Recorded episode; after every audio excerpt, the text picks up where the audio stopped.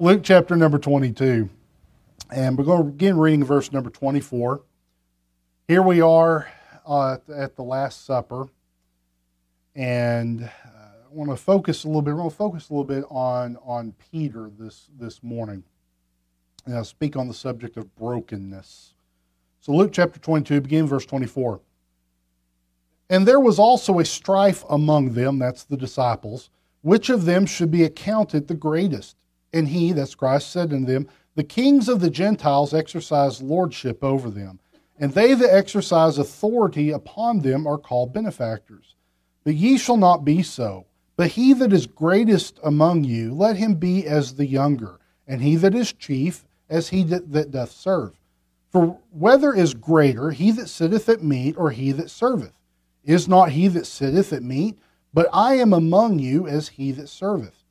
Ye are they which have continued with me in my temptations. And I appoint unto you a kingdom, as my Father hath appointed unto me, that ye may eat and drink at my table in my kingdom, and sit on thrones judging the twelve tribes of Israel. Verse 31. And the Lord said, Simon, Simon, behold, Satan hath desired to have you, that he may sift you as wheat. But I have prayed for thee that thy faith fail not. And when thou art converted, strengthen thy brethren. And he said unto him, Lord, I am ready to go with thee, both into prison and to death. And he said, I tell thee, Peter, the cock shall not crow this day before thou shalt thrice deny that thou knowest me. Again, this text, this, this, these events we're reading about, this takes place during that Last Supper. Uh, I believe Christ in this, out of his great love for his friends, his disciples here, uh, he's trying his best to prepare them for the days to come. In a few short hours, Christ will be arrested, he'll be tried, he'll be crucified. In a few short hours, these men that are, have gathered for this meal, one of them is going to betray Christ. The other 11 are, are going to be scattered. They're going to be confused. They're going to be frightened. And you see here part of what Christ was dealing with in their hearts because they don't know what's coming. Here they are. They're not worried about what's coming. They're, they're worrying about who's going to be top dog in the new kingdom that comes. They show a fundamental misunderstanding of Christ's kingdom and how it operates. They'd already forgotten the lesson. Jesus already taught them this lesson, Matthew 23 11 and 12. But he that is greatest among you shall be your servant, and whosoever shall exalt himself shall be abased, and he that shall humble himself shall be exalted. Now, if you read these accounts of the of the Last Supper, there's all kinds of events that happen, and some gospels cover them, some don't, and you kind of try to piece all this together. Of the four gospels, only John records Christ washing the disciples' feet which is the great object lesson of this truth. I think if you study things out, it's right here during this time, maybe between verses 30 and 31, that Christ does that, that he puts the towel around himself and washes the disciples' feet. You'll recall in that story that when he came to Simon Peter, Simon Peter, like, oh, no, no, no, no, no, you don't wash my feet. And Christ said, say, well, if I don't wash feet, you have nothing to do with me. It's like, well, well wash me all. You wash my head, wash my, wash everything. so I think that is a, leading into what Christ tells him here about his betrayal. And you can see that Peter hadn't learned the lesson that Christ was teaching and was modeling for him. Can you imagine the heartache that Christ carried in that moment? He knew that the brash and proud Peter was going to be supremely humbled in the next 24 hours. It's in love that Christ reveals to Peter what is going to happen. He's trying to give Peter hope beyond the despair that is to come when he tells him, Simon, Simon, behold, Satan hath desired to have you that he may sift you as wheat. But I have prayed for thee, and that thy faith fail not, and when thou art converted, strengthen my brethren. Peter still doesn't understand. He brashly claims, Oh, I'll go to prison with you. They'll kill me too if they're going to kill you. I'm going to be right beside you. But our Lord knew what was going to come. He's omniscient, He knows what's to come. And He knew that in the coming hours, Peter would deny him not once, not twice, but three times. I'm going to speak this morning on the subject of brokenness. You don't hear a lot of preaching on this subject at all. In fact, a lot of pulpits in America, you listen to what they call the health and wealth uh, preachers, uh, what's called the prosperity gospel.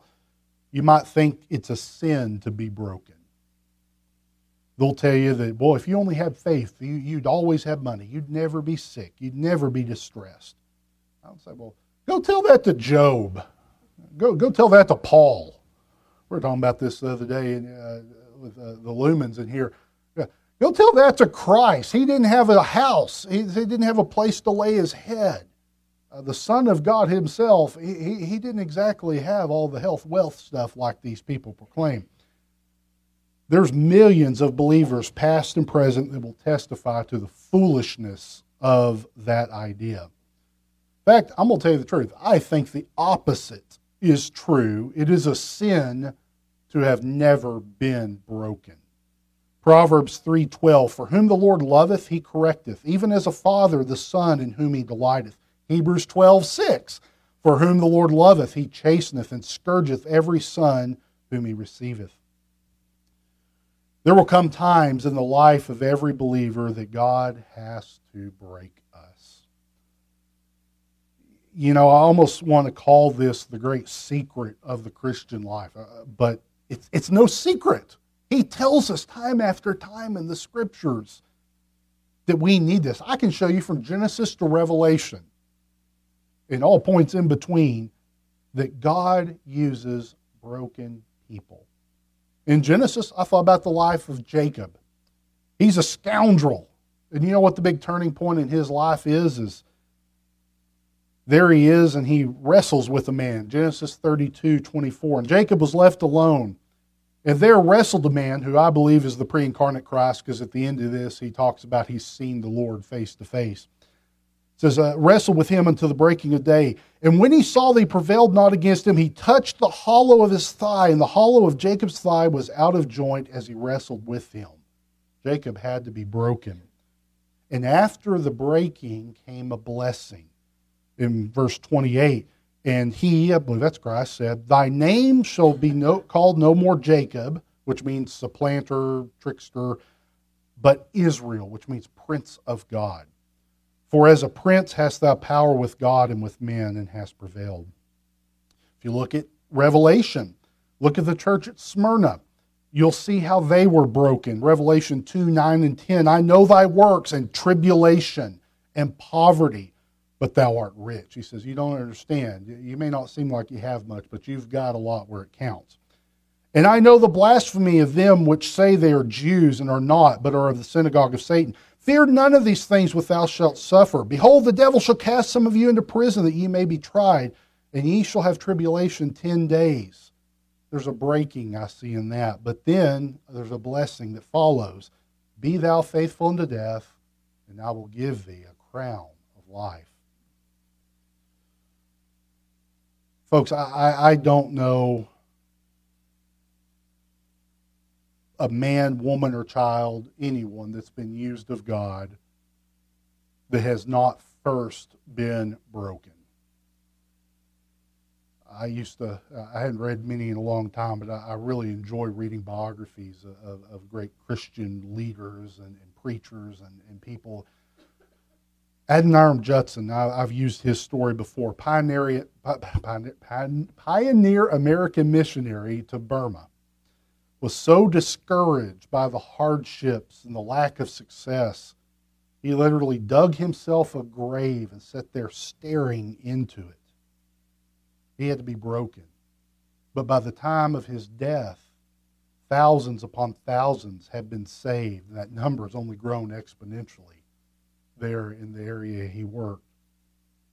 Well, uh, there's a story about Charles Spurgeon you don't hear told very often. We always like to, people call Spurgeon the prince of preachers. He's a, such an amazing uh, thinker and speaker. We still read and marvel at, at his wisdom today.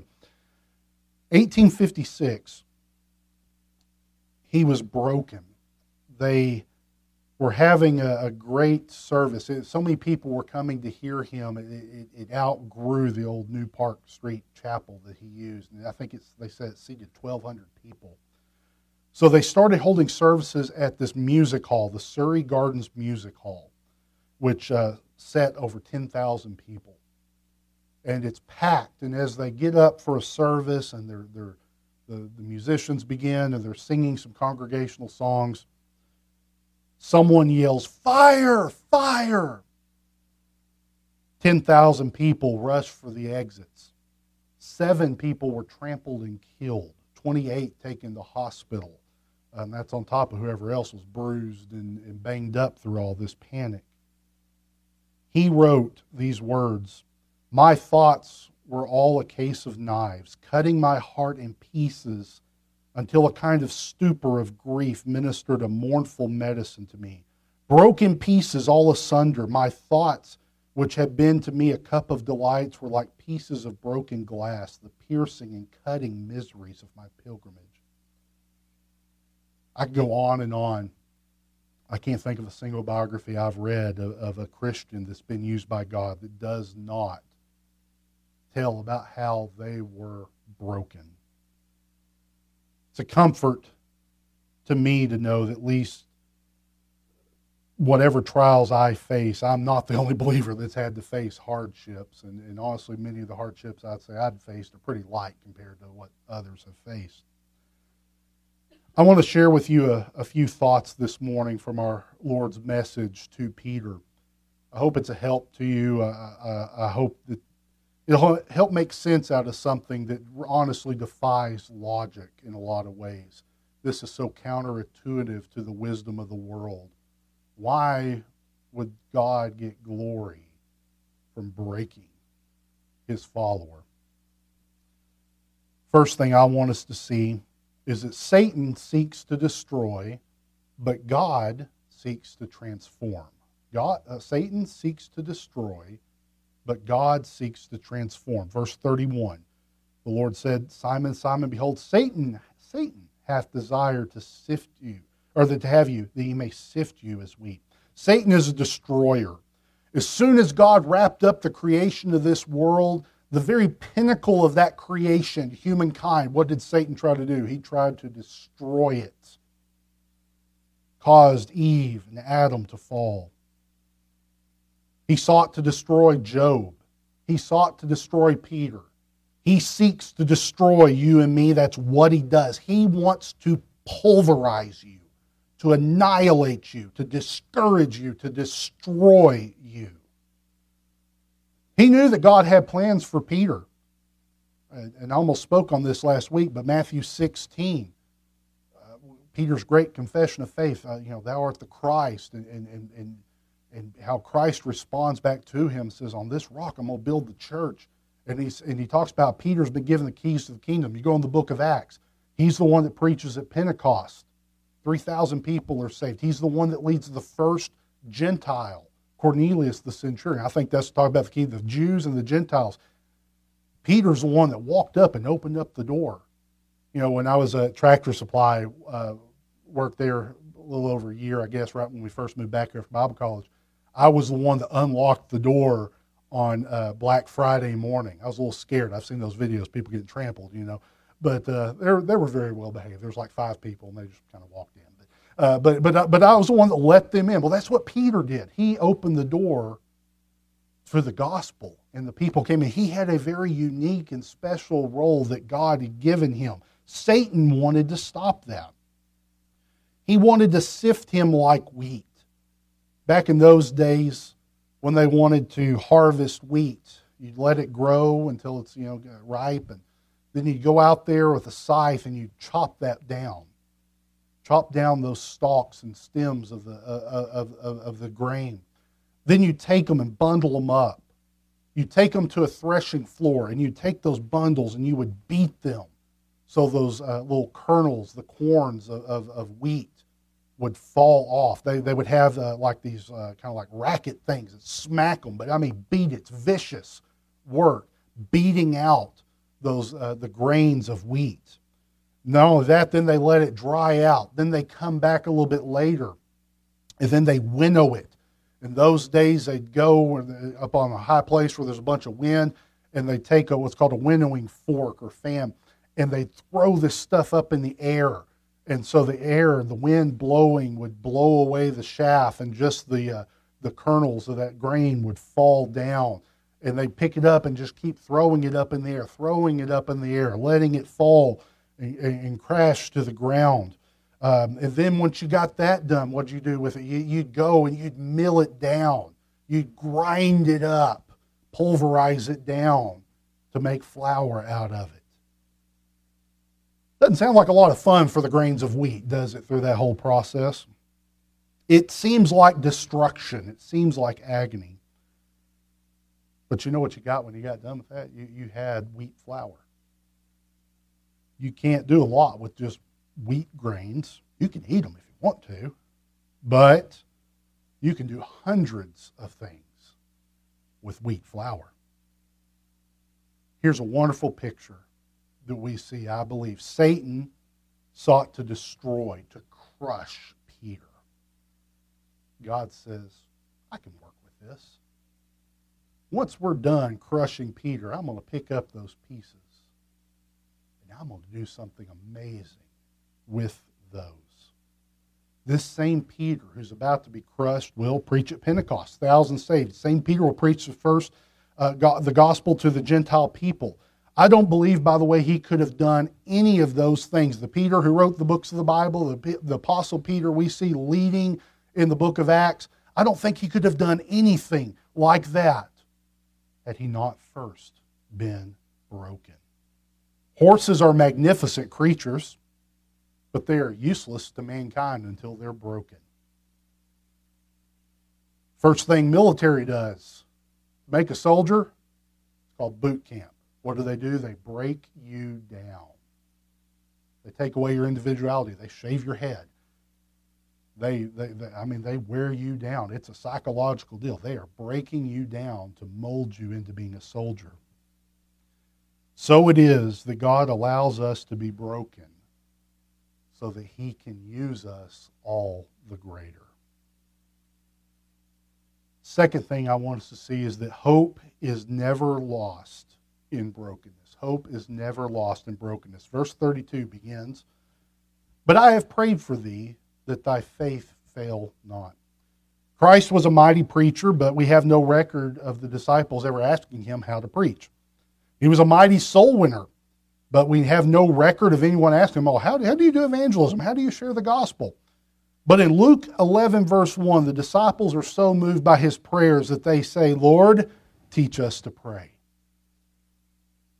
I saw one list, I looked it up, and they said there's about 25 times of record where Christ prays in the Gospels. By the way, he's technically still praying for us as he makes intercession for us. Romans 8:34. Who is he that condemneth? It is Christ that died, yea, rather that is risen again, who is even at the right hand of God, who also maketh intercession for us.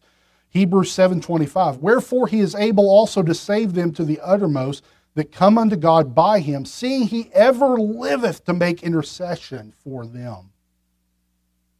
Now I got a question to ask you about Christ and his prayers. Do you think Christ's prayers ever went unanswered? Do you think the Son of God could pray a prayer and it not be answered? While our prayers may not always be answered as we ask them and as we seek, I think, theologically speaking, every one of Christ's prayers had to have been answered. He is God, praying to God in the heart of God according to the will of God. Y'all catch that? This is a perfect, perfect system. He is God, praying to God in the heart of God according to the will of God. There's no room for rejection in that. I don't see how it's possible that his prayers could not be answered. And look at what he prayed for with Peter. Peter, I've prayed for you. I've prayed that your faith fail not. He's not praying that Peter would not be broken. That's not his prayer. He's not praying that Peter's faith would not be tried. That's not his prayer. He's praying that Peter would not be lost or destroyed in the process of breaking. By the way, I believe he prays the same for us today. example of scripture. Look at Job. We could talk a lot about Job on this subject. Job was broken and tested like no man before or likely since. Yet his faith remained and was strengthened. He had some lessons to learn along the way, but his faith remained. Friends, though being broken is hard, it's lonely, you often feel helpless, know this that God does not forsake his own. Even in the times he's breaking and molding us, he's still with us. He will not leave you, he will not fail you. Hold on to your faith while you're being tested, while you're being tried, while your life is being purged. Know that you are still safe in the hands of an almighty God. Third thing I want us to see that we need to use our brokenness to help others. We need to use our brokenness to help others. The last part there of, uh, was that verse 32? And when thou art converted, strengthen thy brethren. And when thou art converted, strengthen thy brethren. This is not talking about salvation, the, the, the in, in, that converted. I think he's already a saved man. Go look at Matthew 16. I, I believe he's already saved. The word here, I looked it up, and, in Greek, it, it, means it doesn't mean a transformation as much as a change of direction. It's like repentance. I was going this way, now I'm going that way. Christ is telling Peter that once he's been remade after his breaking, he's got a job to do. He needs to help his fellow disciples. I think this is missing in a lot of American Christianity today. We, we, we don't want to be broken ourselves. And when, we, when we're broken, we don't want to tell people we've been broken. We lack this transparency, we, we lack this honesty. We try to act like some sort of super Christian that has no weakness or has no failures in their life. I'm so tempted. One of these days, I'm going to preach a sermon called Comic Book Christianity, and that's going to be one of the points. We try to act like Superman, like you, you really don't have any. Everybody's got kryptonite, okay? But we try to act like we're all powerful. We got everything under control. You know what we are? We're human. We're weak. We struggle. This idea this is it's a poison. It discourages other believers. It, set, it glorifies self and not God. By the way, what's the teaching of scriptures? James 5 16. Confess your faults one to another, that's honesty, and pray for one another. Be honest, be open. We are to lift one another up, and part of that is honest humility about our own struggles and our own frailty. Each of us carries wounds and scars that we can use to help somebody else. Someone's going through a rough time, someone is being broken, and you've been there. You, you, you've, you've faced that dragon before. You survived. You can be an encouragement. You can be a help because you've been through that before. Now, there's another extreme on this I, I, I want to also want to warn about because this is another talk about extremes in, in Christianity. That we go from the one that says, I've never been broken, I've never had a hard time, to this other extreme where there's believers um, that define themselves by their brokenness. Uh, our society today loves to make heroes out of victims victimhood is, is some kind of sainthood today. And it's a badge of honor to have been a victim. And, and that's crept into our churches today. There, there's people that build their entire faith and persona and image around something that happened when they were broken. By the way, in effect, they're trying to glory in brokenness and not in the God that delivered them, strengthened them, reshaped them, redirected them, who, in short, did it all and deserves all the glory and honor. I'm not trying to be cold hearted or uncaring here. I, I sympathize. I've been through some hard times. You have too. You know what this is like. I'm not trying to be uncaring here, but what I'm trying to do is be caring. Because you get on the other side where you're transformed and you're helping others and you cause people to praise God instead of taking pity on you. That's the goal. I could easily, I could easily, and by the way, I've been very tempted in this in the past. I, I could define my entire ministry. I could define the direction of this church. I could design. I could. I, I, I could do this on the battles I've faced, on the brokenness I've had, on the scars that I carry. Uh, I'll tell you one, one of those. I, have been asked about this. I, I, could define my entire ministry around depression. I, I could. I've been there. I, I, understand, uh, intimate with it. But part of the reason I, I don't want to do that is number one, I don't think I'm strong enough. but the other other other thing about that is I, I don't want to be defined by the brokenness. Well, that's the depressed guy. I'd rather us glory in the God who helps us to overcome. I'd rather be an example of that overcomer I'd rather be an example of a person that God still loves, still uses, despite the brokenness, despite the scars.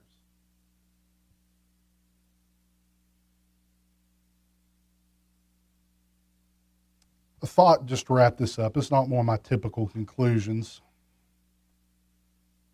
We've talked a lot about how God uses brokenness, but I haven't directly confronted, I think, the big question and that is why does God break us? Well, why does He work through our frailty? If God is so mighty, why does He not just instantly just deliver us? Make us that super Christian where we never suffer, where we never stumble. Why doesn't He do that? Why didn't He just instantly deliver us from all the suffering and evil? I will not claim to know the entire infinite wisdom of God, but this is a question that, that has bothered me for some time. And I keep coming back to a very simple idea on this. Why, why does God allow this? And here is my thought God is glorified when He gives us the grace and strength to overcome our brokenness. God is glorified not that he makes us perfect, not that he makes us above all temptation and above all brokenness and above everything, above all weakness. No, God is glorified when he sees us in our weakness and he lifts us up. He gets the glory. Would God not also receive glory if he eradicated the weakness and brokenness? I, I, I don't think he would get the same glory. By the way, we'd never learn to trust him more uh, his power would not be constantly displayed in our lives. If he instantly removed all our brokenness, we would be tempted to glory in ourselves. I'm somebody. Look at me. I'm a, I'm a super Christian now. But God deserves and desires, by the way, all the glory. We should not rob him of any of it. When we do, it's because of pride. We lift ourselves up. We don't often use this verse in this context, but Ephesians 2 8 and 9. For by grace are you saved through faith. Amen. Glory to God. You know, God's gift of grace to us. We're saved. That not of yourselves. Note that it's not you. It's not you. You can't do a single thing to save yourself. Only Christ, God, can transform, can convert us, can save us. It is the gift of God. But what is verse 9? Not of works. Why? What's the reason that's given? Lest any man should boast because you would steal the glory. You'd say, I did it. I overcame. You know, here in a few hours, there's going to be a whole bunch of overgrown boys out on a football field. They're going to be jumping up and down. We did it! We did it! We're better than the other team. And you know who's getting the glory and all that? They are.